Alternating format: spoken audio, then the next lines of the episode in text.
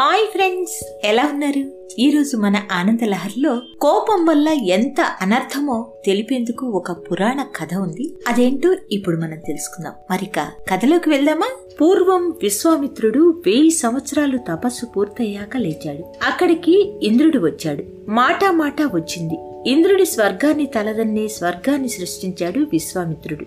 అదే త్రిశంకు స్వర్గం. అయితే పుణ్యాత్ములంతా ఇంద్రుడున్న స్వర్గానికి వెళ్తారు తప్ప విశ్వామిత్రుడు తన తపోశక్తి దారపోసి సృష్టించిన స్వర్గానికి వెళ్ళరు కొన్నాళ్ళకి ఆవేశం నుండి తేరుకున్న విశ్వామిత్రుడు అయ్యయ్యో తపశ్శక్తి అంతా కోపం ఆవేశం వల్ల పోగొట్టుకున్నానే అని మళ్ళీ తపస్సు చేశాడు. మళ్ళీ వెయ్యి సంవత్సరాలు పూర్తయ్యాయి ఈసారి ఇంద్రుడు తాను వెళ్తే సామరస్యంగా ఉంటుందని పెద్దగా స్పందించడని భావించి ఊర్వశిని పంపాడు. తపస్సు నుండి లేచేసరికి ఊర్వశి ఎదురుగా వయ్యారాలు పోతూ నిలబడింది. ఊర్వశిని చూసిన విశ్వామిత్రుడు మోహితుడై వెయ్యి సంవత్సరాల పాటు ఊర్వశితో ఉన్నాడు.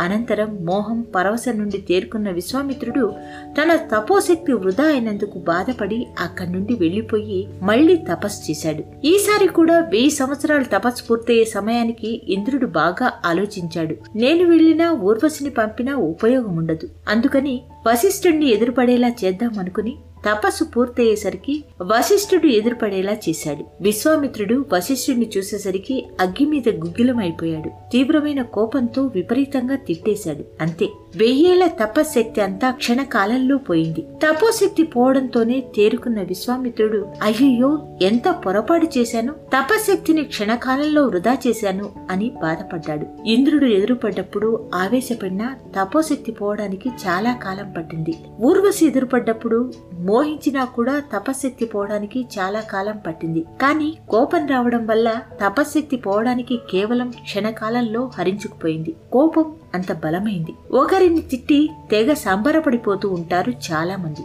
కానీ అలా తిట్టడం వల్ల వారి దోషాలు తొలగిపోతాయి. మీరు ఎంతో కాలం కష్టపడి సంపాదించుకున్న పుణ్యం క్షణకాలంలో హరించుకుపోతుంది. వెయ్యి సంవత్సరాలు ఇంద్రియ నిగ్రహంతో చేసిన తపస్సే క్షణకాలంలో పోయినప్పుడు ఏ సాధన లేని సామాన్య జీవితం గడిపే సామాన్యుడి కోపం మహా పెద్ద శత్రువు. మంచి హరించుకుపోతే మిగిలేది చెడే. చెడు సంస్కారాలు ప్రబలితే మిగిలేది బాధలు దుఃఖాలు అనారోగ్యం. ఇలాంటి మరిన్ని మంచి మంచి కథల కోసం ఆనందలహరి పాడ్కాస్ట్ తప్పక ఫాలో అవుతారు కదూ? మరో మంచి కథతో మీ ముందుకు వస్తాను. అనురాధ తీర్థాల ఆనందలహరి పాడ్కాస్ట్లో